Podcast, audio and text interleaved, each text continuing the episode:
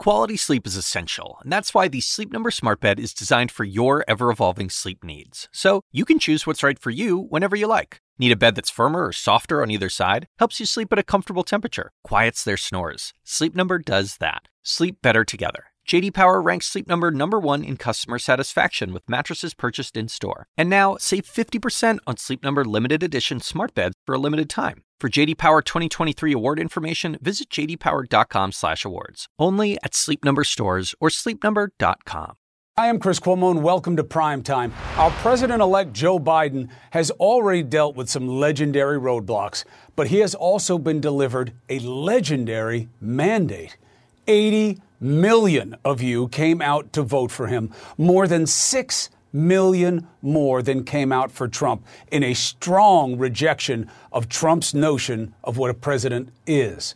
Now, Biden, we see with just you know, limited access to what he needs to get a feel for, already off to a better start than we saw four years ago. Instead of picking misfits and players with more problems than experience, Biden has key nominees and appointees who will be firsts for good reasons. A policy that puts our best first, not our worst.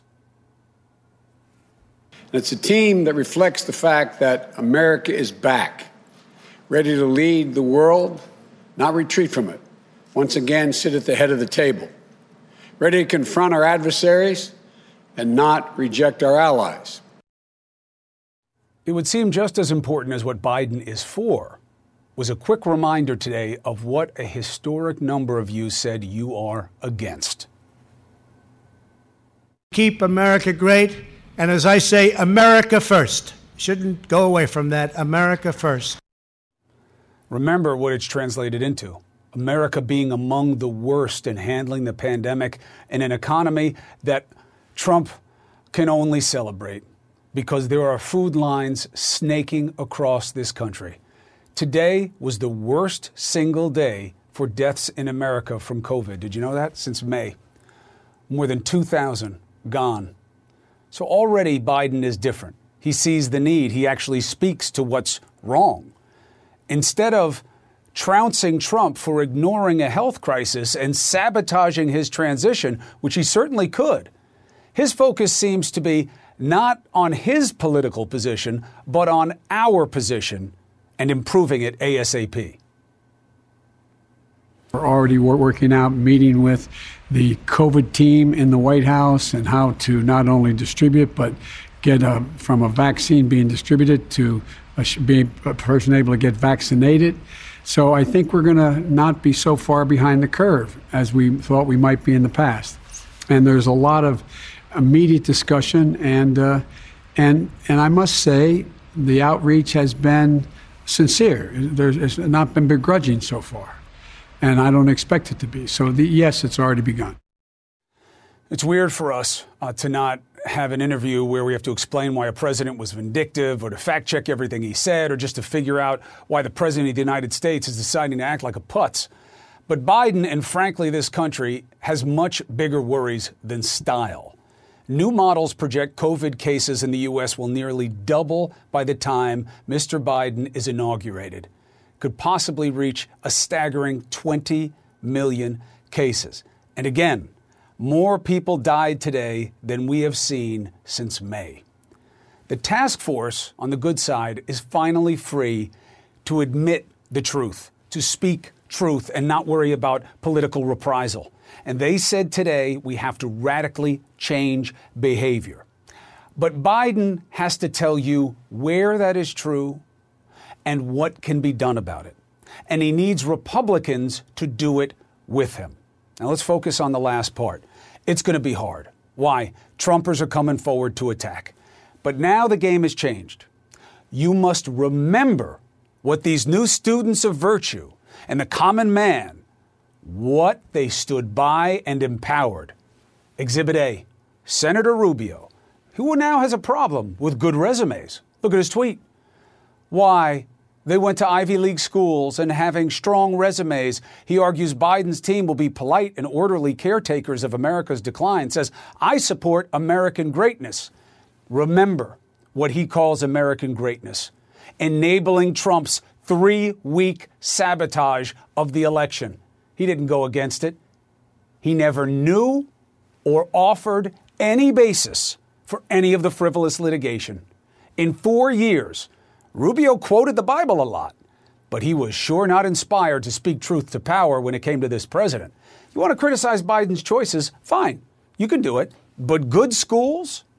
Remember, Secretary Pompeo, Harvard Law, Secretary Mnuchin, Yale, Esper, Harvard, Barr, Columbia, Ross, Yale and Harvard, Acosta, Harvard, Secretary Azar, Dartmouth and Yale, Carson, Yale, Chao, Harvard. What's the point? Where was your common man touch then? Where was your play to the hoi polloi instead of the hoity toity? It's a lot of hooey, is what it is. But more important, now that guys like Rubio try to step out of that shadow, shine that disinfectant light of truth. Where was he on Trump's choices in that administration? Not where they went to school, but when they got chased out or bailed out. Steve Bannon, where was he? Don't believe the concern now when people like Rubio sat by and showed you who they were for years. Okay? That's the reality. Remember. And think about this. You want to start criticizing things, talking about what matters. Don't worry about where people went to school. Focus not on pedigree, but poverty. Speak to the long lines of Trumpers. Okay? The people that you swore to help that would make a great again and all that other BS. Miles long these lines are from Texas to New Jersey and too many places in between. Focus on what matters, like the fact that you have done nothing about it in this Congress. The question is will Biden be able to get Republicans to take on the pandemic that they allowed to fester? Our next president wants to replace division with determination. I hope as president, and many of the Republican governors and mayors felt the same way. I hope that we're going to be able to have a united voice on the need to mask, socially distance, testing, and tracing. They're critical, critical pieces to dealing with bringing down this virus in a more manageable place. All right, so he's already talking about things that we haven't heard about in terms of doing more, but where and how we'll have to see. But in that interview, he took a step that Trump would never even consider, and it's an important one. Would Biden include someone in his administration or more from the other party? Yes, and we still have a lot more appointments to make. I want this country to be united. The purpose of our administration is once again united. We can't keep this virulent political dialogue going. It has to end. It's an ambition uh, that is going to ring true with a lot of hearts in this country, but can he do it? Is he going to be able to change the political disposition or get savaged by Trumpery and opposition? Let's bring in Van Jones and Charlie Dent. Uh, good to see you, gentlemen. Thankful for you both being in my life and helping my audience on a regular basis. Appreciate you. Thankful for you. Van Jones, what do you think about Biden's approach? Thinking about putting a Republican on there, reaching across, uh, trying to do things the better way? Is that uh, being president or setting himself up for yet another bad precedent?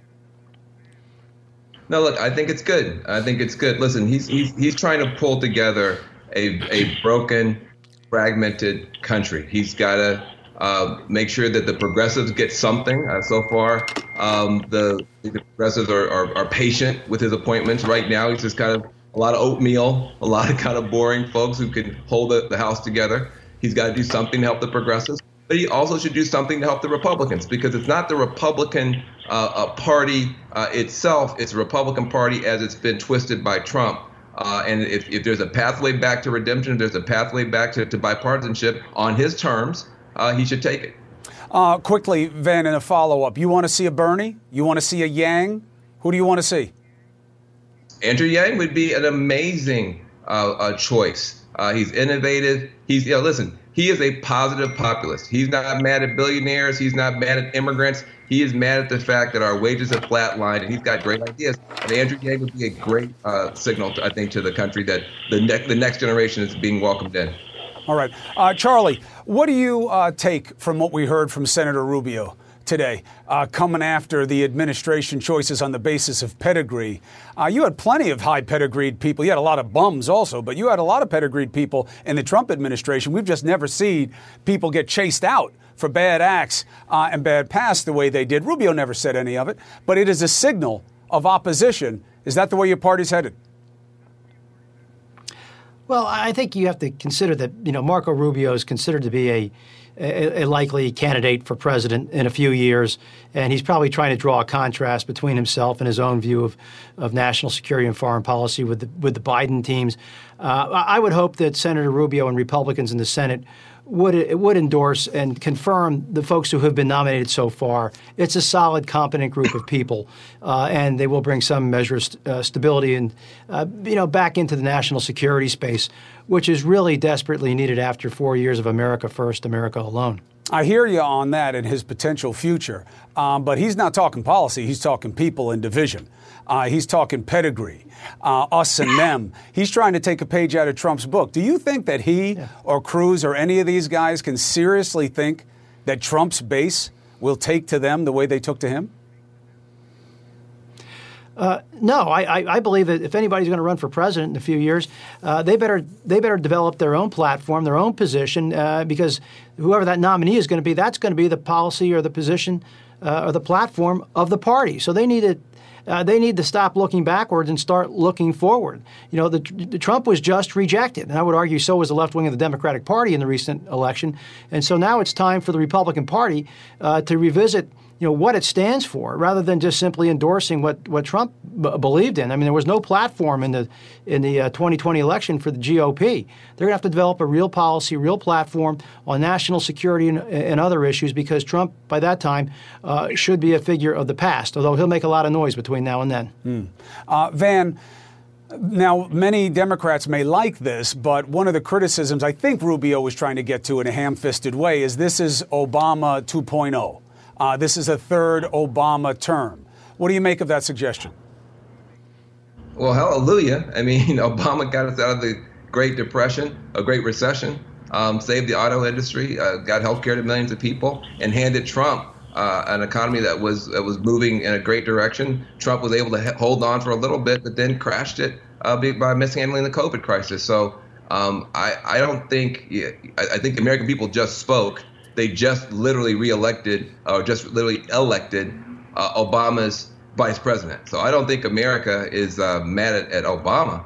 Uh, I think America wants uh, what Obama represented, uh, but now with bigger challenges. I also think that you've got a real opportunity here uh, on the world stage. I mean, what you're seeing now is people around the world, this big sigh of relief around the world that America might be back. It's not America first. Those are two good words. Everybody wants their team to be first. Nobody wants their team to be last.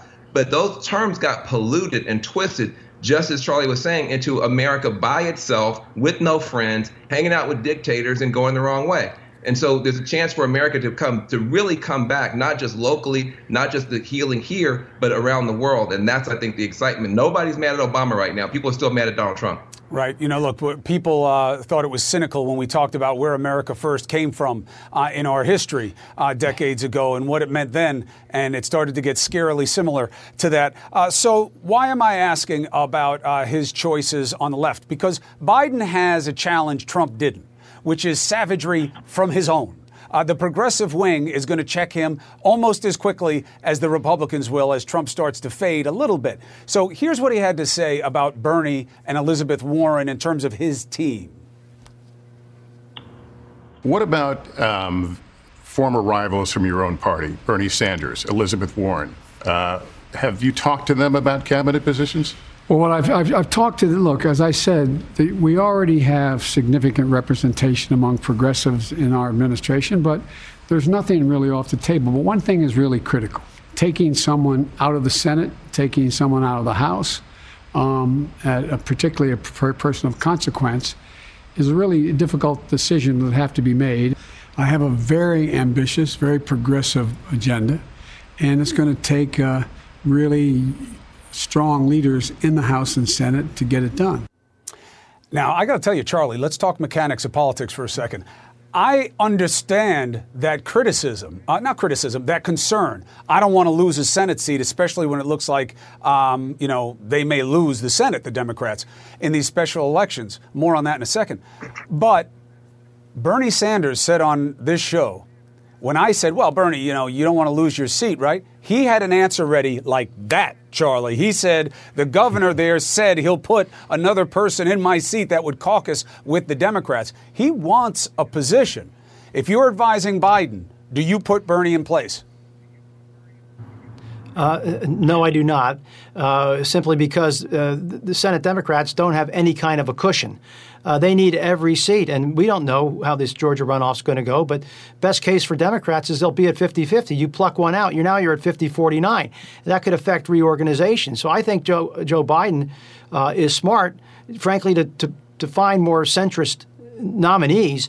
One, they'll be easier to confirm, uh, and and two, he'll be able to blame the Republicans anyway for it because I think many Republicans in the Senate are not going to support some of these uh, more far left characters or, or, potential people who would go into the cabinet. So, mm. I, I, think Biden is so far playing it pretty smart, and I would be very uh, much I would be very much averse about plucking somebody from the Senate right now, and even the House with only about a four or five vote four, four or five vote cushion there. Um, Biden needs friends right now to change the messaging Van. The big change, or a couple of things that he could do. We'll see. I have uh, one of his uh, transition team members from the task force on the COVID side in the next segment, and I'll ask her about this. But um, you need to change messaging. You need Republicans next to Biden saying, wear the mask, take the socially distancing. It's not weakness, it's strength. You think he can get that? I think he can get it from business leaders. I think he can get it from uh, some celebrities who may have appeal on the right from country music stars and, and some NASCAR people. Uh, the politicians right now have been a profile in cowardice uh, in the Republican Party on this issue uh, too often and so far. Um, but I don't think, honestly, uh, you know, you've got a, a, lot of influencers who would love to be able to go back to a White House, I mean, on the left and the right, without having uh, the challenges that being associated with the Trump administration brought to a lot of influencers, for, for good or for bad. So I do think that Biden can set a big enough table and be an inviting enough convener that a lot of people can come around him and help him with his message. I don't think it comes down to uh, uh, conservative politicians who, so far, weren't even willing to stand up for American democracy for the past three weeks. They're not going to do it, but others will. Uh, Paul Ryan uh, had a shot early on to be a generational figure in terms of kind of not really left and right, but reasonable. And then he just went in the yeah. bag for Trump, swallowing that tax cut and really getting beat up as speaker. He had a provocative thought today. He said, unless you just want to dismiss it as just, uh, you know, ham-fisted partisanship, this is the question for you, Charlie in Joe Biden's best interest for Republicans to win the special elections in Georgia and retain control of the Senate, so he really does have to work with both sides of the aisle. Is that a smart long term play balance? I want your take, I uh, want both of your takes starting with Charlie on this. Actually, I do agree with Paul Ryan that uh, that this will force every this you know by having a divided government with uh, with Biden as president and the GOP Senate, uh, that will force people to the center. It will it will empower people like Joe Manchin and Susan Collins and members of the Problem Solvers Caucus in both the Senate and the House. Didn't with uh, Obama. Uh, they'll be able to reach some deals. Allowed What's McConnell. That? Didn't with Obama. Allowed McConnell to say, "I'm going to do nothing for this guy and stop everything," and he did. Well, yeah, at the I, end of the I, day, I, I, do believe that both. I, I, I, believe that both I, I believe that both Biden and McConnell are incrementalists. Uh, they are very they're they're they're they're pragmatic. Uh, they will they will reach agreements, uh, and I think they have that kind of relationship. Is there going to be partisanship? Of course, there will be, mm. but I think they have the ability to get some things done on infrastructure, broadband. I would even argue China, of course, COVID. There are some issues where they are going to be able to agree, uh, and I think, in, in many in many respects, a Republican-controlled Senate is a nice foil uh, for for Joe Biden when his left flank is going to be uh, you know, nipping at him all the time mm. for not uh, for not pushing hard enough, and he can just simply blame McConnell. Van, am I still too uh, wounded by hearing McConnell say that this three week sabotage was how it always goes in transition to believe he would ever be uh, incremental in anything if it means moving towards the other side? What's your take? Look, I, I think that the Democrats need the ability to govern, and that means the Democrats need the Senate. And I don't. There's this this theory out there from from people who suddenly love the Democratic Party and love Joe Biden and want Joe, Joe Biden to do well. They keep giving him this great advice to let uh, the most obstructionist uh, uh, majority leader in American history keep his gavel. That's somehow going to make Biden have a better presidency. That is complete crap. What we know about McConnell is he is very, very focused on maintaining power, blocking Democrats, packing courts. He's not going to change has he done some some things? You know, he, he did a couple things. He doesn't do he doesn't do a lot when it comes to Democrats. And so um, I think that uh, Biden himself is moderate enough. He doesn't need to be able to point to somebody else uh, to say, well, I can't. I, I would give you all these left wing ideas, but the Republicans won't let me do it. He can speak for himself and say what he's for and what he's not. He did it through the whole primary. So I just think this whole line of reasoning, I think, is ill considered. Uh, uh, Biden needs the full power of the government in his hands, the same way Trump had it in his hands, to undo the damage Trump did. And McConnell is not going to be a great partner. He certainly won't be as good a partner as Schumer would be in that effort. Van Jones, Charlie Dent, thank you both. Best to your families. I'm thankful for you. Enjoy Thanksgiving. Happy Thanksgiving. Easy to say, hard to do this year, though, isn't it? Thanksgiving this is going to be tough. Uh, the pandemic is really just sucking the thanks out of us. And on one hand, if it's missed you, if you've had people make through it, you should be thankful. But this is going to be hard. Now, thankfully, what do we know? We have the president elect saying that the transition is not going to be held up the way he feared. Good. What does that look like in terms of how things could change and soon? We have a member of Biden's new COVID task force here. What kinds of things are they planning to do to ramp up our access to testing? And what, do, what does this doctor see as the way forward in the near future? Next.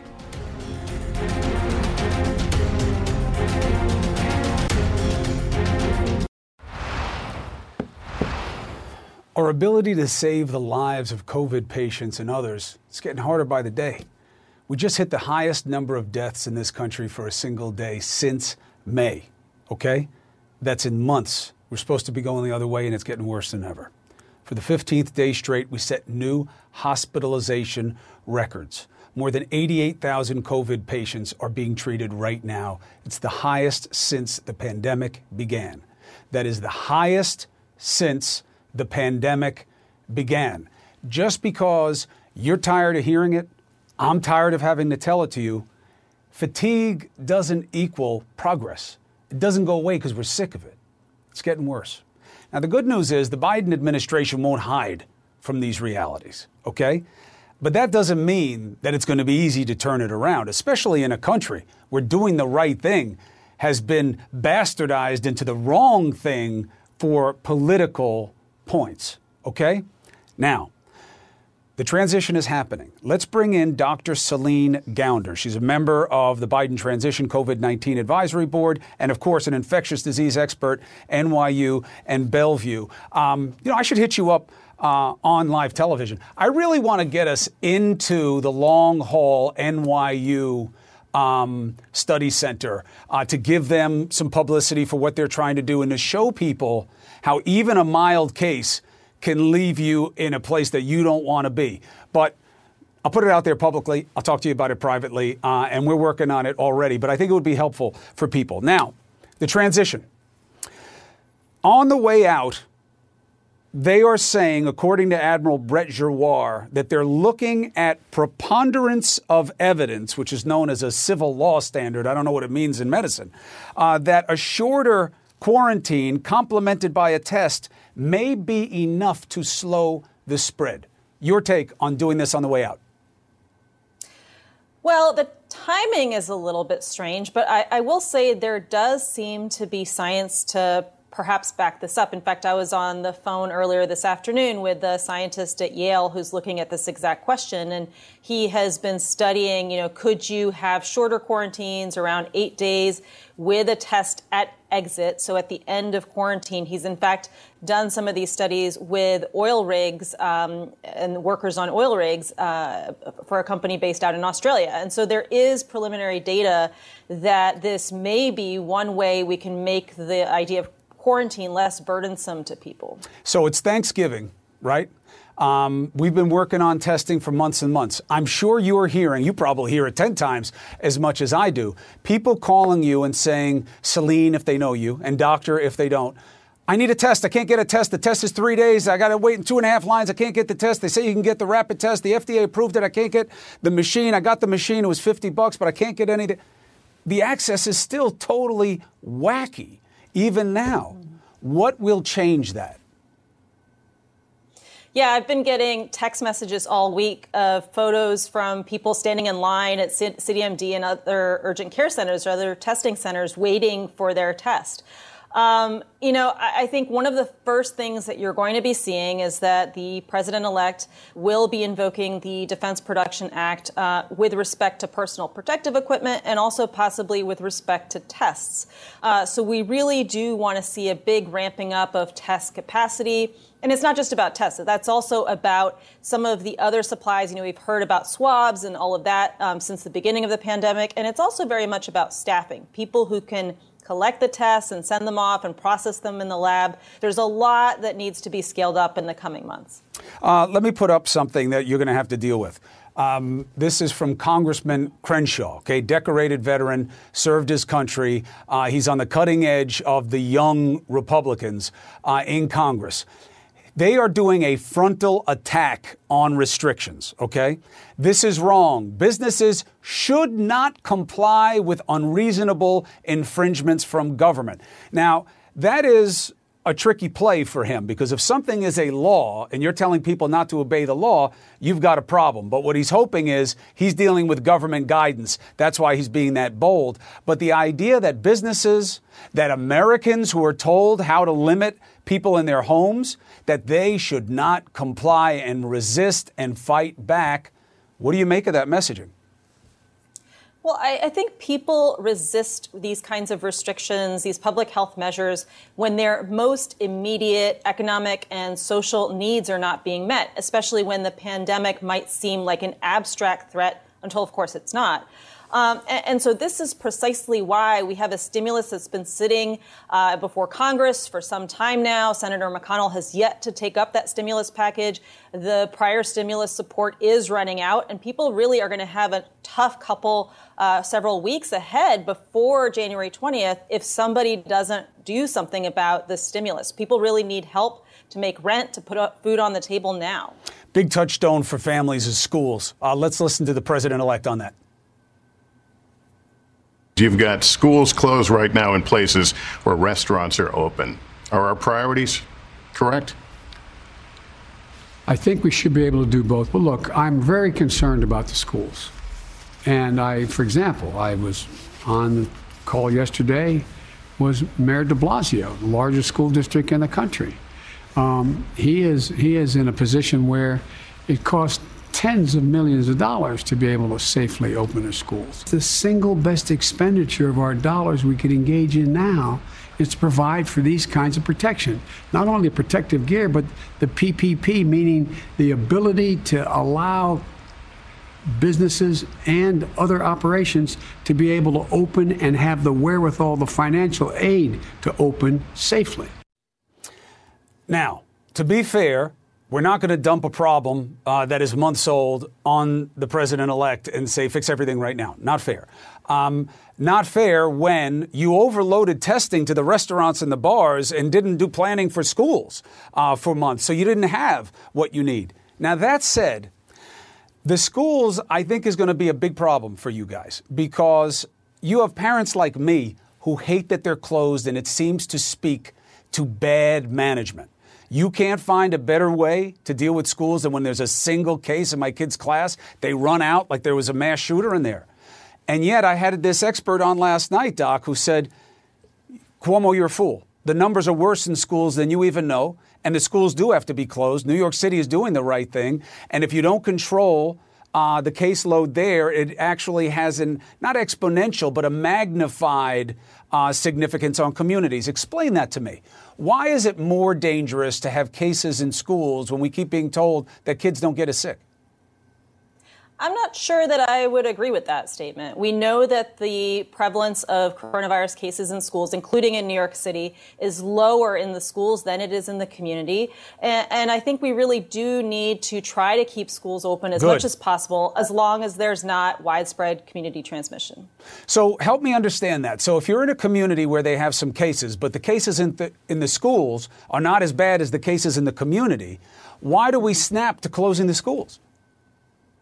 Well, I think unfortunately this has not been something that we fully understood. We didn't fully understood the understand the risks in schools, uh, the difference between the prevalence in the community and in the schools, and so we will need to shift our guidelines to adapt to new knowledge, whether it's with respect to schools or other things in the future. And you think that's going to be a priority in kind of figuring out who's doing things the best ways in different parts of the country and finding a way to kind of make that a universal playing field so people can kind of, you know, uh, be schooled on how to keep schools open? I think absolutely. And while New York did close its schools recently, uh, it was actually a tremendous success that we were able to open schools and keep them open as long as we did. That's really unlike any other school district of its size across the country. I know. It's just hard. People don't want to go back. It's hard enough. They got the kids back in school. If they come back home, it screws up everybody economically. And you got to hear what those guys like Crenshaw are saying, because if they make this political, that to resist is strength, you're going to have a problem on your hands. Doctor, good luck going forward. Thank you for joining us, and have a good Thanksgiving with your family. Thank you. You too. All right. The outgoing president slipped in a couple of pardons before he leaves. now, we're just talking about turkeys, okay? But let's talk turkey. Pardons are going to be an issue with this president. Who might he pardon? Should you care? And then the one really provocative one that I'm not even sure is possible, but I have a better mind, much better, uh, to answer this question. Could Trump protect slash pardon himself? We bring in the man, former White House ethics czar. There he is, Norm Eisen. What's the answer? Next.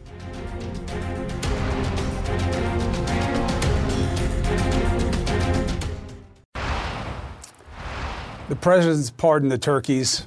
I got to tell you, I never even understood what the hell this is about. But I guess it's a tradition. It's funny that this is one of the traditions that Trump decided to respect, right? Um, but you know, you got to say, those birds, I don't know that they're in anywhere near as much jeopardy as the guy handing out the ceremonial pardons. Uh, why? There's nothing ceremonial about the legal threats, especially on the state level, that are waiting for Donald Trump. He has more than once claimed a quote, absolute right to pardon himself. Now, what we know absolutely is he doesn't know what the hell he's talking about when it comes to law or fact. But he does have big time pardon powers. So, what does that mean for the cast of criminally charged uh, characters around him who've been around every step of his political life? Let's bring in former ambassador and White House ethics czar, Norm Eisen. Ambassador, best to you and your family for Thanksgiving. Welcome back. Thanks, Chris. Great to be back with you. First, um, his pardons that he could give to others. Is it pretty much whatever he wants? Well, there are some limits, Chris. Um, the Constitution gives the president very broad pardon powers. But as you can appreciate, if he took a bribe to issue a pardon, he could be criminally prosecuted. Uh, if the pardon was issued, and this is where we have concerns about President Trump, as part of a conspiracy, if the reason Paul Manafort has been silent for all these years of the Trump presidency is because of a pardon dangle, that would expose the president to criminal exposure. So those kinds of limitations do come in, but the pardon power is very broad. Does Michael Flynn figure into that analysis? Uh, he does. Flynn um, uh, has uh, cultivated the uh, favor uh, of the president. Uh, the president has talked about his case, engaged in very dubious, terrible conduct in attacking the judge, attacking the jurors in that case. Now, there's a wrinkle in the Flynn story, Chris, which is that the president has just broken very publicly with Flynn's lawyer, Sidney Powell. But uh, I don't think that will affect the ultimate calculus. Flynn is at the top of the list, after those Thanksgiving turkeys. Hmm. Uh, now, the big question the Megillah. Can a president self pardon? It is not discussed in the Constitution. What is the best reckoning? Because we have no precedent. Well, the most fundamental rule of Anglo American jurisprudence, going back for centuries, is that a person cannot be the judge in his or her own case. So you're right that the Constitution is silent on whether or not a president can pardon himself. Chris, I think part of the reason for that is that the founders of our country and the framers of their Constitution never imagined that they would have to say that about a president. But of course, Donald Trump has uh, brought about a lot of unimaginable scenarios. Uh, so what happens? He says, "I pardon myself." Now what? Uh, it would play out in the following way: um, uh, he would pardon himself on the way out if there were, for example, if there were a federal prosecution, that pardon would then be at issue if there were an attempt to prosecute the president. But, Chris, as you pointed out, there's a very important exception to this. Pardons do not apply to state law offenses. And the gravest danger that the president faces, we know Cy Vance is actively investigating him. When you look at the evidence, if I were the president, my single largest concern would be a state law prosecution. His self pardon, if he tries one, can't touch that. So there is a high expectation that the president is going to face serious state criminal jeopardy at some point in 2021. He's raising a slush fund for himself with his Save America thing. It sounds like it's about the election, but when you read the emails that I get ad nauseum. Um, he can use the money pretty much for anything he wants in terms of that cause.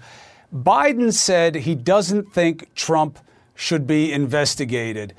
On an ethical level, is it a better play for, for Biden to say, no, just get rid of this guy? The longer he's in the light, the longer he's a negative influence, just leave him alone, let him go, ethically?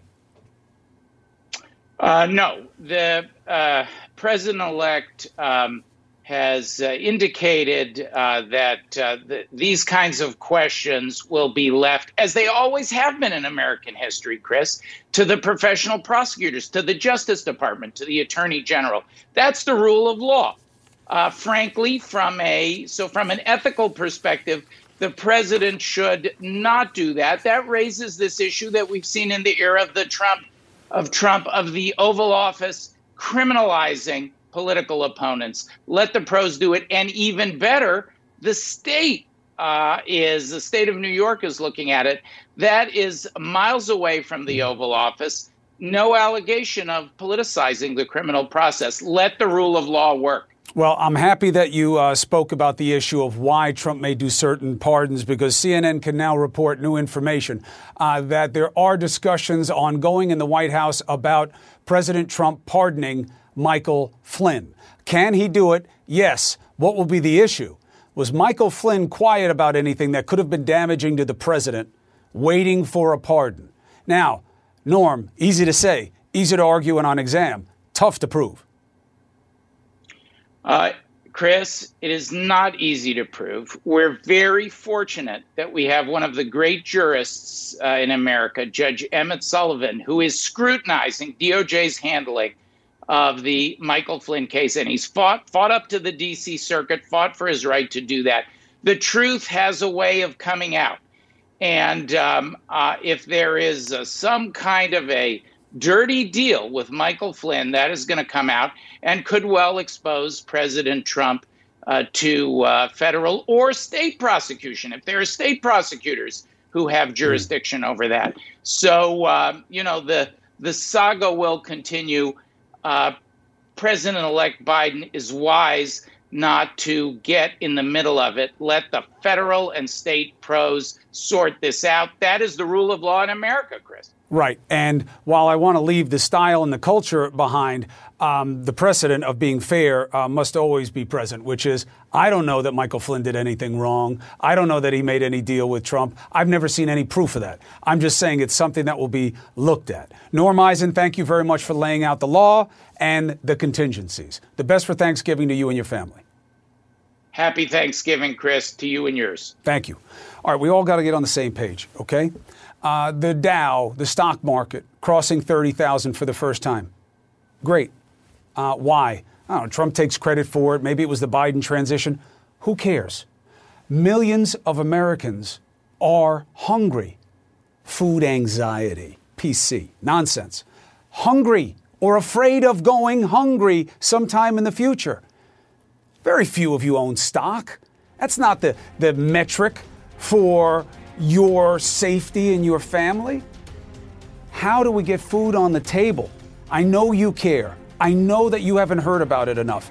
I have a father of two joining us. He had a good job, he had a good living, and in a moment, things changed for the worse, and he had to learn how to survive. Let's not look away from the need. Let's look at the people living it, see the dignity in helping one another, and figure out just how bad the situation is. Next.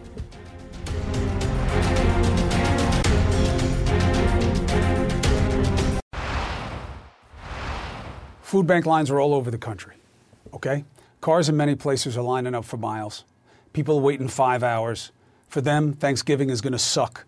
And our food pantries are overwhelmed. People can't volunteer. They can't get out and help people the way they usually do. According to Feeding America, the largest hunger relief organization in the U.S., 50 million Americans have faced hunger this year. 50 million. It's hurting the most vulnerable, but also forcing a lot of people who never understood this before to reckon with a new reality, lining up for a food bank, asking for help. That's why I want to bring in uh, Stephen Reifenstein. He is a resident of Orange, California. He's living the new reality. He had a job. Times got tough about a year ago, and he's been having to find ways to help his family. Stephen, I only have a little bit of time. I just want to hear from you. I don't want to. I don't need to interview you.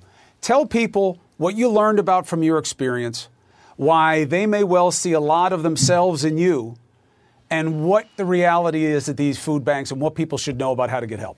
All you, go ahead. The ultimate reality is that uh, if you're in a situation similar to me, um, then there are food banks and there are sources out there. There are so many things I didn't know were available. Um, and Second Harvest Food Bank of Orange County has helped me and I know that there's something like that in your county, your state, all across the country uh, where people want to help. I also volunteered for them as a way of giving back to uh, for them to. They were giving us food, my family food. So I thought, hey, might as well volunteer. And that was a drive through pop up. But that ended a few months ago because COVID restrictions continued. But if so, people say they're um, ashamed, Stephen, I can't. I'm not. Yes. I'm not one of those people. That's just for the homeless. Don't be. Uh, just reach your hand out and you will be provided. They will provide what you, the food that you need to get you a week's full uh, meals. Um, the ingredients are, are there: the produce, the pasta, the sauces, the protein. Um, you you will get there. I, I don't have any shame anymore because I couldn't. So the pride has been put on a shelf, but I actually am even more prideful now because of uh, of the help that I, am giving back with them and uh, supporting the the group. Explain that. What did you learn about your situation? How did you go from why me to help them? Um, I, I, I, was out there. Um, I, I saw an ad for food and I don't know. Initially, I just thought, is there a way I can volunteer too to make me feel better about receiving this food? Which may have been the, my pride there. And so I reached out, I volunteered right away, and then I started talking to the people that run the company, the CEO, um, the other people that are out on site taking pictures and running the running the volunteer crews, and they were amazing. And the things they said about the people that were receiving the food really resonated the people that put a sign up in a car door that says thank you on it because they had a mask on and they couldn't roll their window down. That was amazing. That was one of the best there are a lot of Reifensteins. They probably don't have as cool a name, but there are a lot of families yeah. like yours around this country. Six figure job, gone. Wife working, gone. Two kids, mortgage, car payment. I know you're worried. Uh, I know times are tough. Uh, I'm glad that there are places for you to get help, and I'm glad that you're still fighting for your own future. And I hope things get better soon. And you are a great lesson that everybody's got something to be thankful for, even when times are hard. I wish you and the family the best. Thank you, Chris. Happy Thanksgiving. To you as well. I'm going to tweet out information about how you can help. We'll be right back. Quality sleep is essential, and that's why the Sleep Number Smart Bed is designed for your ever evolving sleep needs. So you can choose what's right for you whenever you like. Need a bed that's firmer or softer on either side? Helps you sleep at a comfortable temperature, quiets their snores. Sleep Number does that. Sleep better together. JD Power ranks Sleep Number number 1 in customer satisfaction with mattresses purchased in-store. And now, save 50% on Sleep Number limited edition smart beds for a limited time. For JD Power 2023 award information, visit jdpower.com/awards. Only at Sleep Number stores or sleepnumber.com. I'm Dr. Sanjay Gupta, host of the Chasing Life podcast. In honor of our 10th season, we want to hear from you. Leave us a message at 470-396-0832 and tell us how you chase life. It could be used on an upcoming episode.